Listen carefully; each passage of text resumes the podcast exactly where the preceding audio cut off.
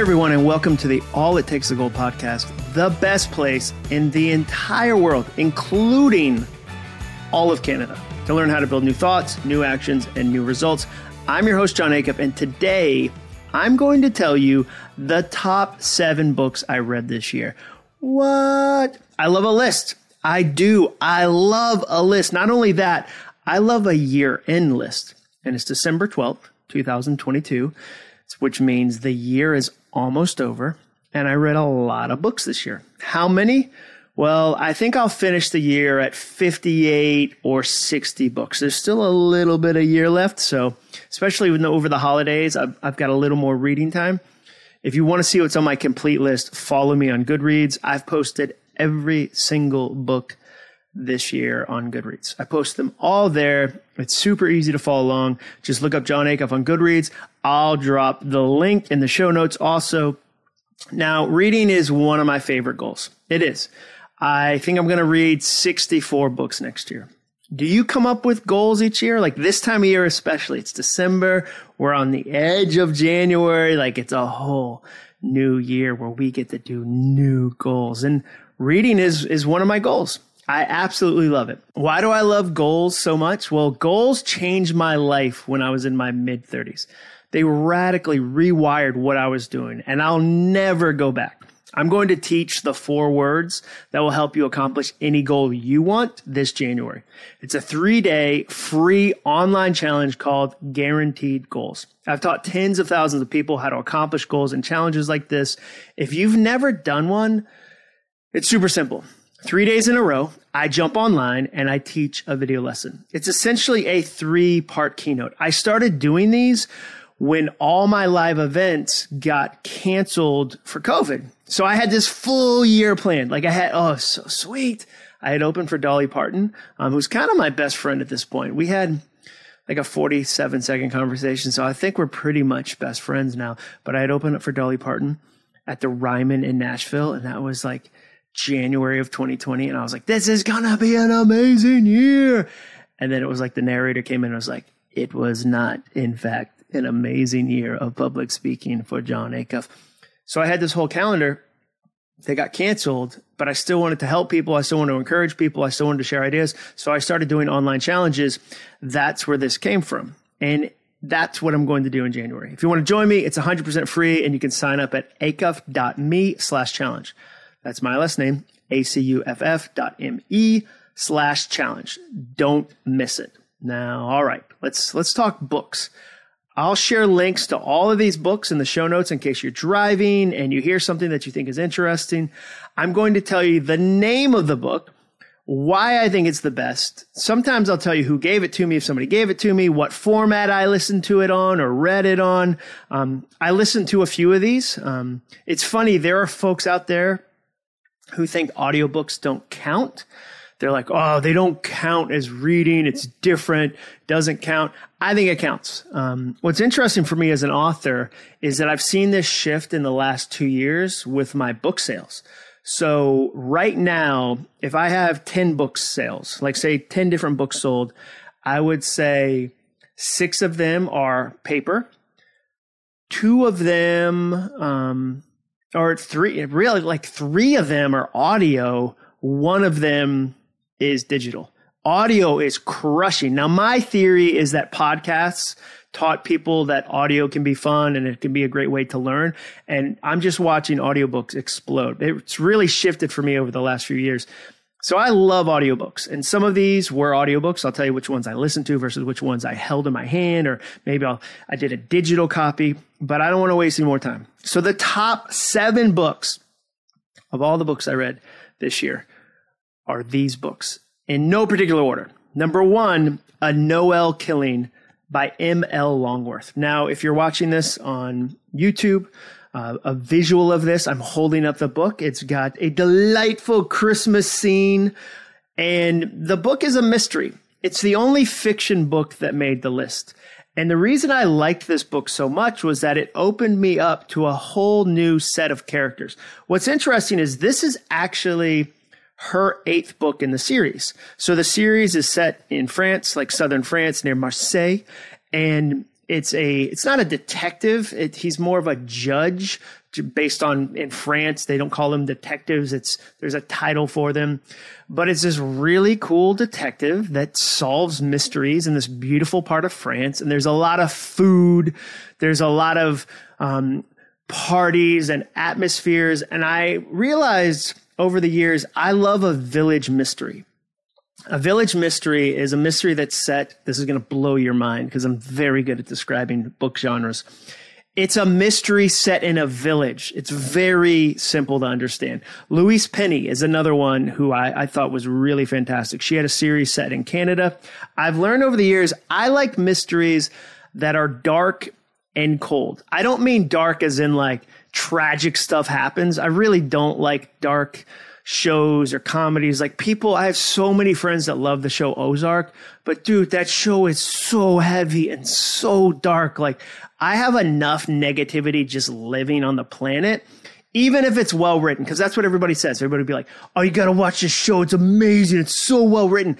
But then I watch it, and I feel like I need a shower after, or I'm sadder after. Like, dude, I will never, ever, ever watch a second of the Jeffrey Dahmer show, like on Netflix. I will, let me just be very clear. I will, ne- like, why would I want to watch that? Like, I don't want that in my head. I don't want that in my heart. That makes me sound old fashioned. I totally know it does, but I just don't, I don't like dark subject matter.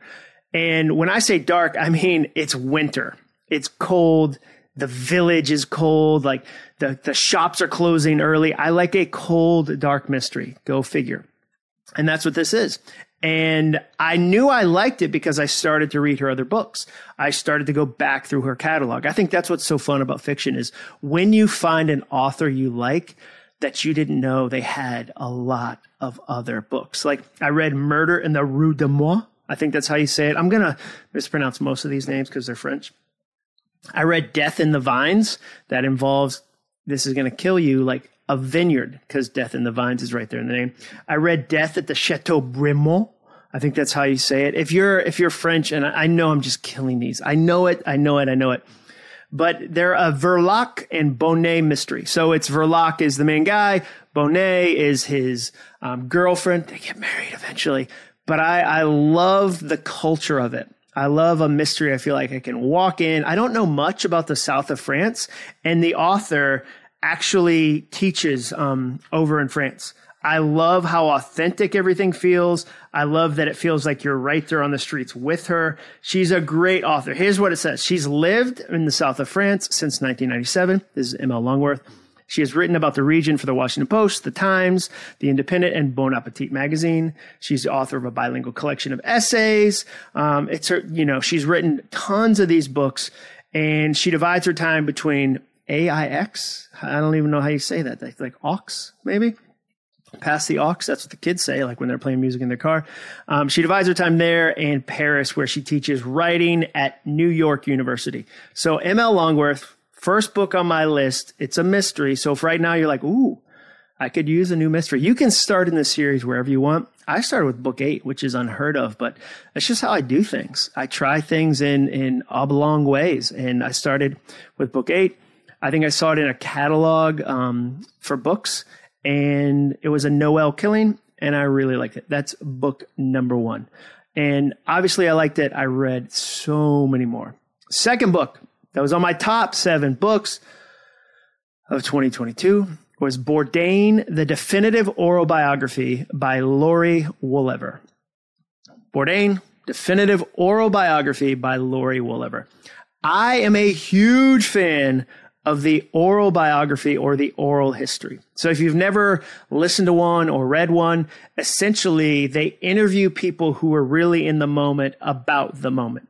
So for instance, a few years ago, I read one about Saturday Night Live. Saturday Night Live was a really fascinating book. It was really interesting. The history was, it was so fun to see them go, okay, here's what it looked like in the 70s. Here's what it looked like in the 80s. Here's how Will Ferrell impacted it. Here's, you know, what Chevy Chase did. Here's the Eddie Murphy years. And it was people talking about their experience. So it'd be, okay, here's David Spade talking about his experience. Here's, you know, um, Tina Fey talking about her experience. I love the oral history. It's just, it becomes all dialogue, and I really like that. I also um, listened to Tinderbox this year, which is the oral history of HBO. That was interesting too. I like that format. Um, I didn't know anything really about HBO. I knew they had changed cable and changed how people receive cable and content, and certainly all their programs are massive. But that book, Tinderbox anyway, the HBO one was like, fascinating because you were watching people build little empires at the company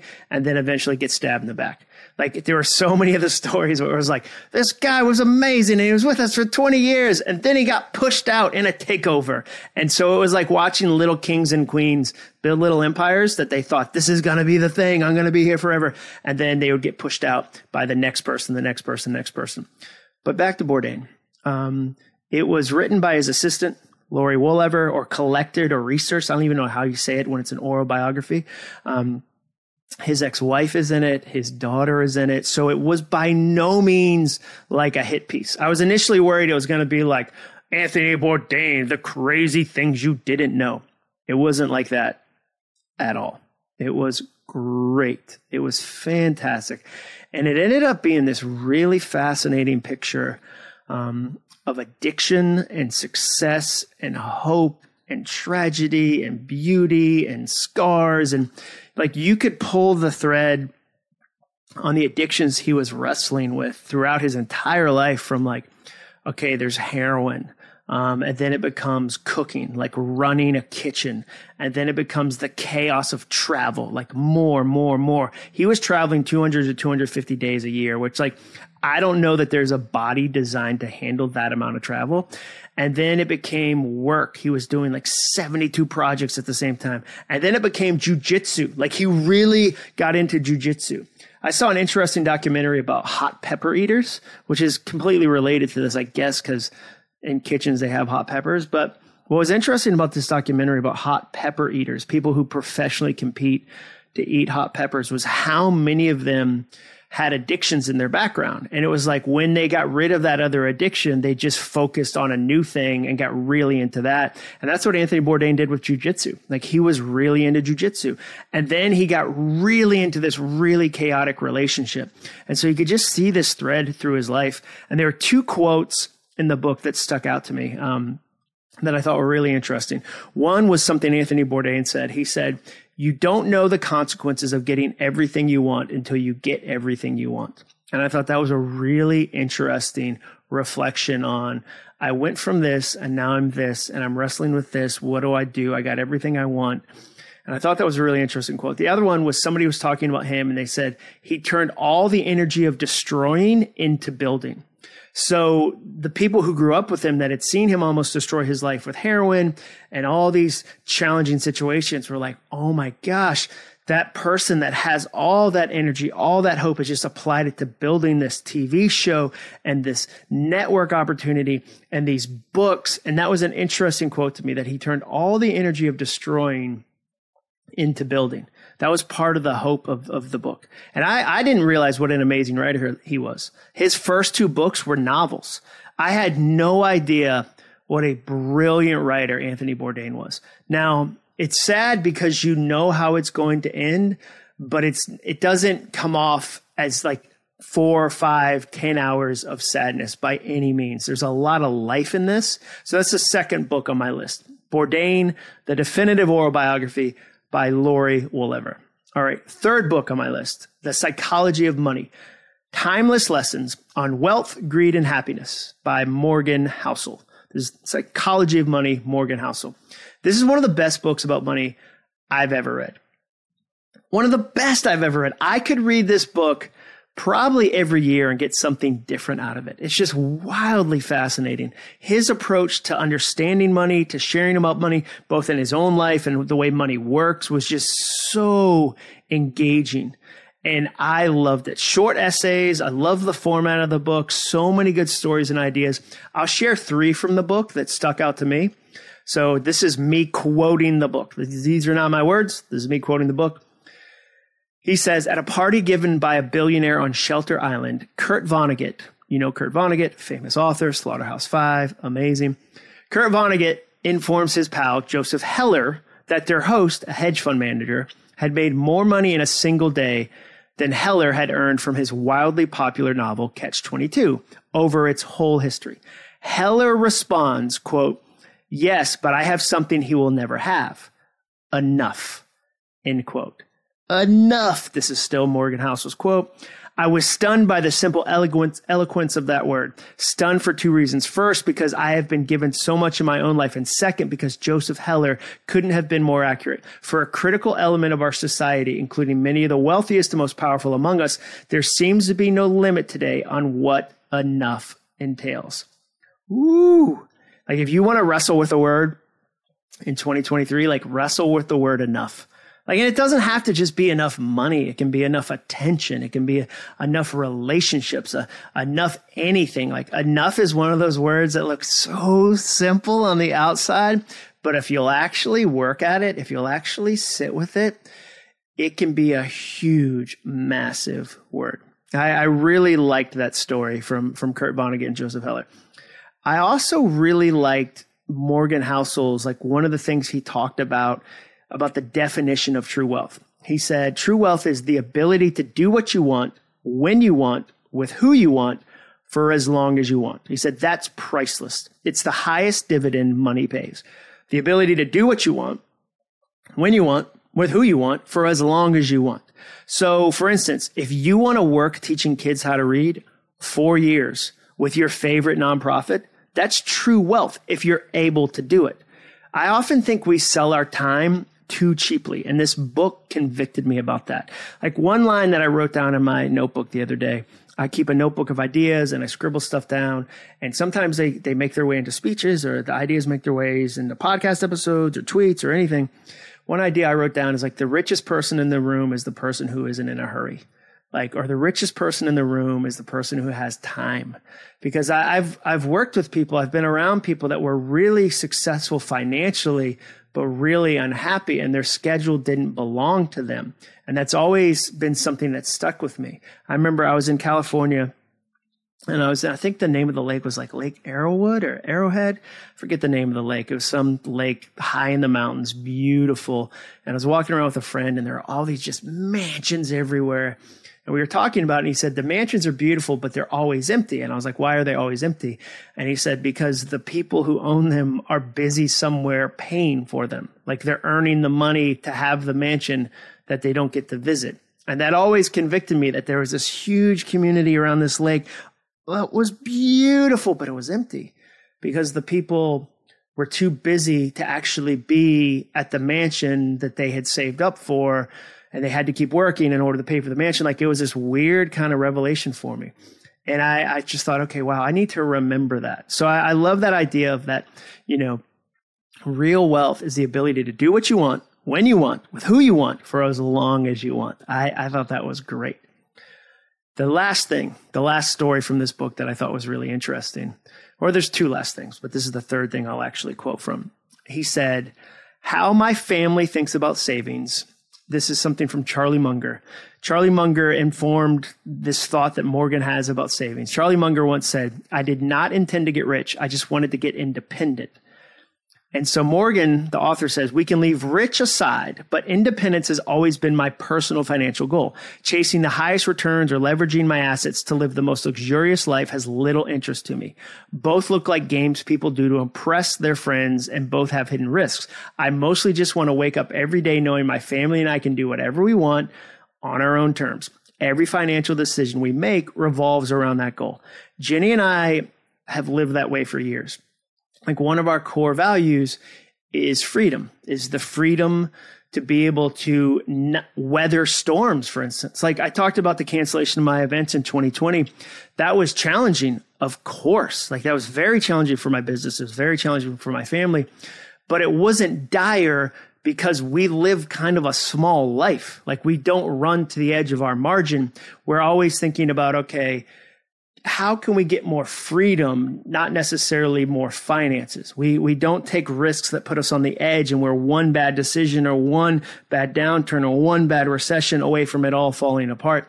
We're kind of always thinking about, about freedom. I remember my wife said to me one day, she said, let's do a small house and big adventures.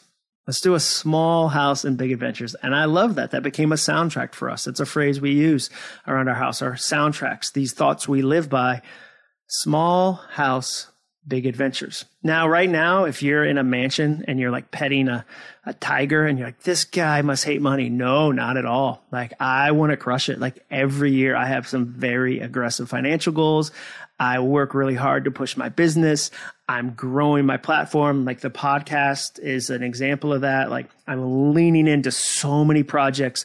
I want to double the talents I've been given.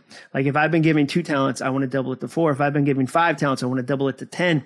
So don't hear me throwing water on success or, you know, shade onto finances or wealth or anything like that. I just am always trying to go, okay, well, what's most valuable to me? And this book really challenged me on that. The last thing that was in the book that I just thought was fascinating.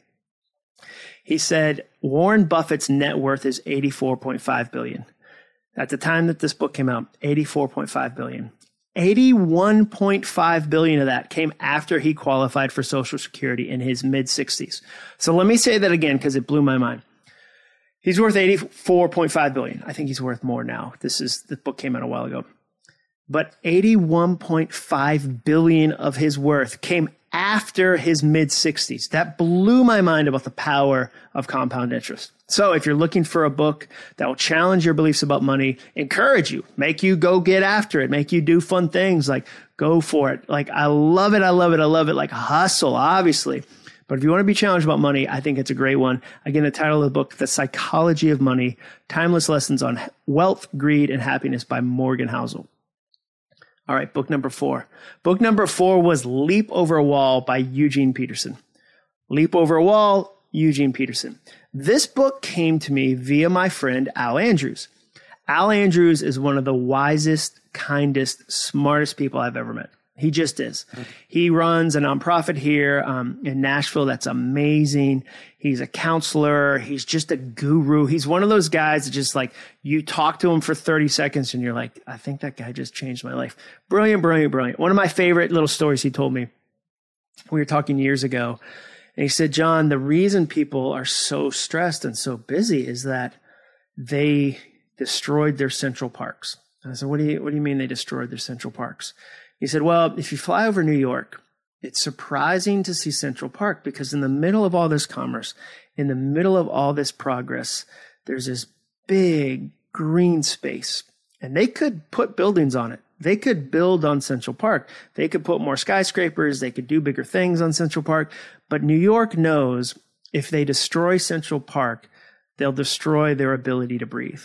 They'll destroy their ability to rest. They'll destroy their ability to not collapse on themselves. So they know Central Park matters. He says most people, when they get burned out, it's because they've paved over their Central Park.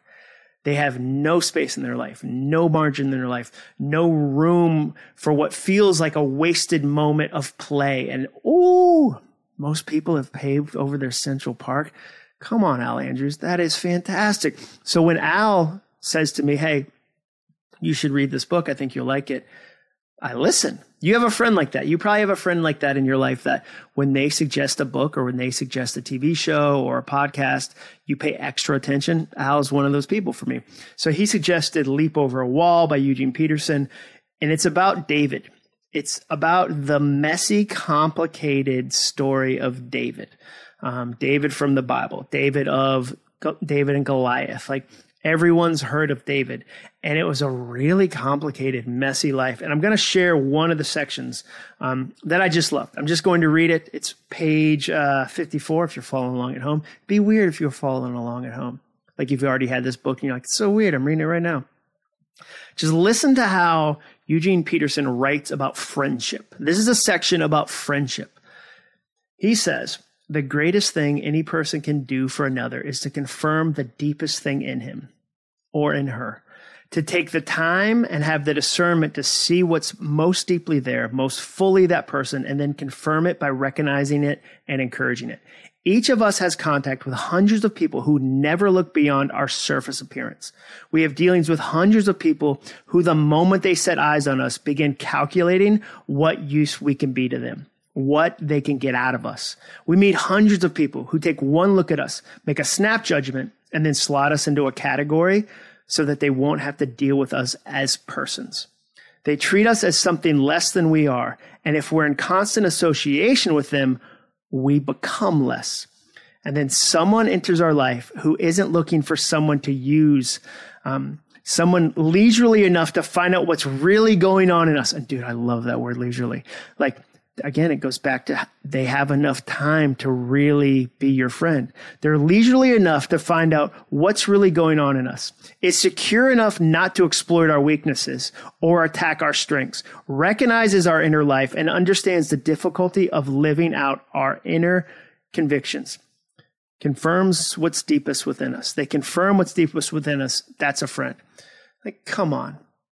What a description of a friend, someone who's leisurely enough to have the time to really get to know you. I love this book. I wish that there could have been a podcast episode or a conversation or maybe at an event between Eugene Peterson and Anne Lamott. Anne Lamott, who wrote one of my favorite books of all time, Bird by Bird, reminds me of Eugene Peterson, or Eugene Peterson reminds me of Anne Lamott. They have a similar way of really looking at kind of the layer behind the layer behind the layer of a story of a life. So I loved Leap Over a Wall by Eugene Peterson. Fifth book on the list, From Strength to Strength. From Strength to Strength, Finding Success, Happiness, and Deep Purpose in the Second Half of Life. This is written by Arthur C. Brooks. Arthur C. Brooks. Now, maybe you hear that and go, the second half of life, that's for people like in their 50s and their 60s.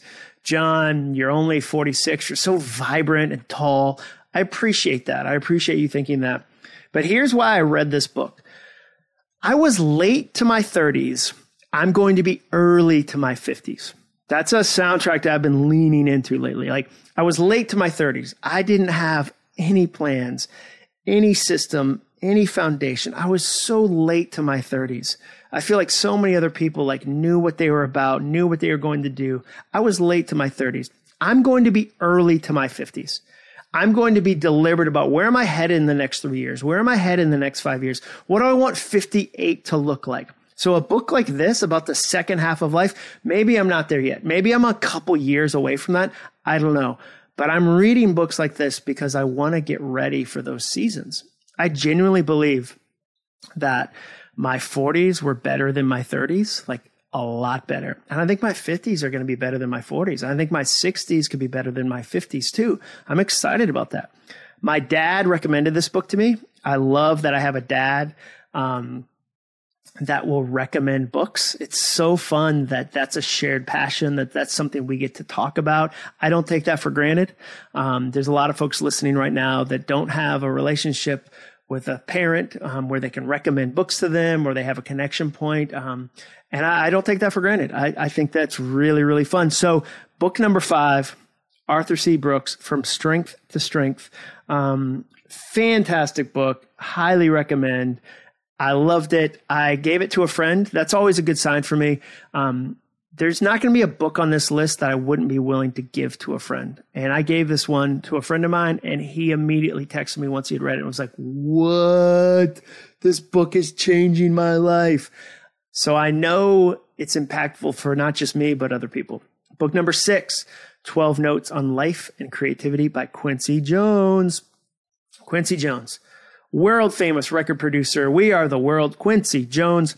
I saw a review on this on Amazon that I thought really summed it up well. Um, JS on Amazon said this It's a short read and sweet, like talking with your grandfather, who just happens to have 28 Grammy Awards sitting on the mantle, and who is the thread connecting Frank Sinatra, Ella Fitzgerald, Michael Jackson, Beyonce to whoever's coming next. In a world of consumers and takers, Quincy Jones is a rare contributor, giving back to all of us. What an incredible life. Yeah, I didn't know that. I didn't know until I listened to this book, actually listened to this one on audio, that he was great friends with Frank Sinatra. Like he was amazing friends with Frank Sinatra and his career is just crazy. He was friends with Stevie Wonder when they were kids. Like he and Stevie Wonder knew each other when they were young. I mean, he tried to negotiate a peace deal between the West Coast and East Coast rappers, like back in the Tupac and Biggie days. Like and he's produced everybody. Now, he has a chapter on sharpening your left brain, like how to kind of tap into more creativity that was wildly practical. Sometimes you read books about creativity and they're so like holistic or mystical that you're like, right, but what do I do with that on like a Thursday? And he really got specific about some things you can do to be more creative.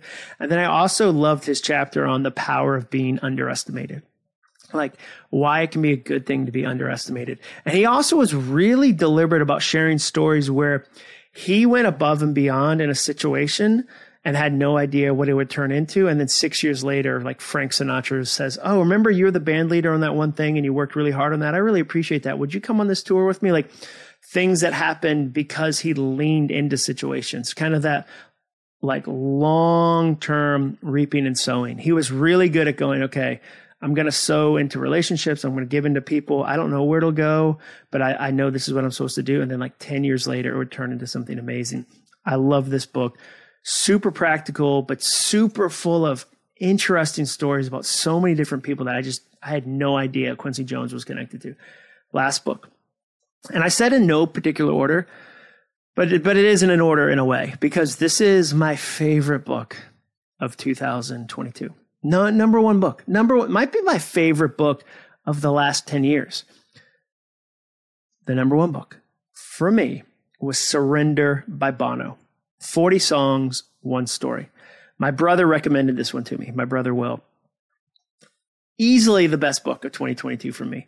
It is everything you want it to be. Now, you might not like audiobooks, but I would implore you, yes, implore you, get this one on audio. Get get this one on audio. It's worth it on audio because Bono reads it, and there's songs in between, and it's like a lot of people have recommended to me Matthew McConaughey's book. Um, was it Green Lights? Yeah, because he kind of changes the genre of audiobooks. Like he's such a good actor and he performs the book. I have a sense it's similar. I haven't read that one, I haven't listened to that one. I'm I'm going to probably in 2023. But there's so many like real sounds, real songs woven through this book.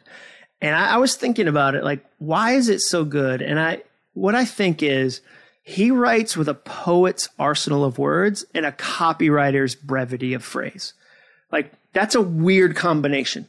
It's a poet's arsenal of words. Like he has this huge breadth of vocabulary that just rambles and has all the words. Like he has access to words that you're like, oh, I forgot that word existed. That's such a good word. But then he also has the flip side, which is like a copywriter's brevity of phrase. What I mean by that is I, I grew up copywriting. I, I wrote advertising for companies like Home Depot and Bose and Staples. And they would say, okay, you have four words, you have six words, you have eight words, and you have to communicate these three things. And you had to be really brief and really specific. Every word had to perform something. I remember somebody told me inside every fat ad is a skinny ad that's trying to get out. And I thought, oh, okay, I, that that explains brevity. That's what Bono has. Because sometimes when you go, it's a poet, it's somebody, it's an artist writing. It can be really long and rambling, and they don't know where they're going. But Bono has the beauty of a poet, like the arsenal of their words, but also the brevity of a copywriter. I mean, it, it's everything from like Sunday Bloody Sunday, like how that song came together and why it came together and what it did to the band, about his faith, like wrestling with his faith um, losing his mom at 14. I mean, it follows his entire life in the most beautiful way. And this book made me want to be a better writer, but also a better human. Like it was one of those books that it would, in my opinion, be impossible for you to listen to this and be like, meh. I mean, I guess like it's all right. No, no, no. This book is going to make you want to be a better person, a better father, a better husband, a better mom, a better dad, a better gas station attendant, a better whatever. Go out and get this one as fast as you can. That's my list. Those are the top seven books for me in 2022. Those are my seven. Now, I'm curious, what about you? What What's a book you read this year or listened to, because that counts, that you think I should read? Like, write a review of this episode and drop the name of your favorite book from 2022 in it. Or if you're listening to this somewhere that doesn't have reviews, like I don't think Spotify has reviews. So maybe you're listening to this on Spotify, DM me the name of the book on Instagram. I'm just at Jon Acuff. Now, again, if you want to see the full list of books that I read this year, follow me on Goodreads. And last but not least, if you want to read more books in 2023 or I don't know, get in shape or start a business or even write your own book, check out my brand new challenge, the Guaranteed Goals Challenge. It starts in January, but you can sign up today at acuff.me slash challenge. That's A-C-U-F-F dot M-E slash challenge. Thank you so much for listening today. We'll put all the links in the show notes as always. And thank you for reviewing my podcast. The reviews are so encouraging, and I really appreciate everyone who's ever taken the time to do that. I'll be back next week. I'll see you next Monday. And remember, all it takes is a goal. Thanks for listening. To learn more about the All It Takes Is a Goal podcast and to get access to today's show notes and exclusive content from Jon Acuff, visit acuff.me slash podcast. Thanks again for joining us. Be sure to tune in next week for another episode of the All It Takes Is a Goal podcast.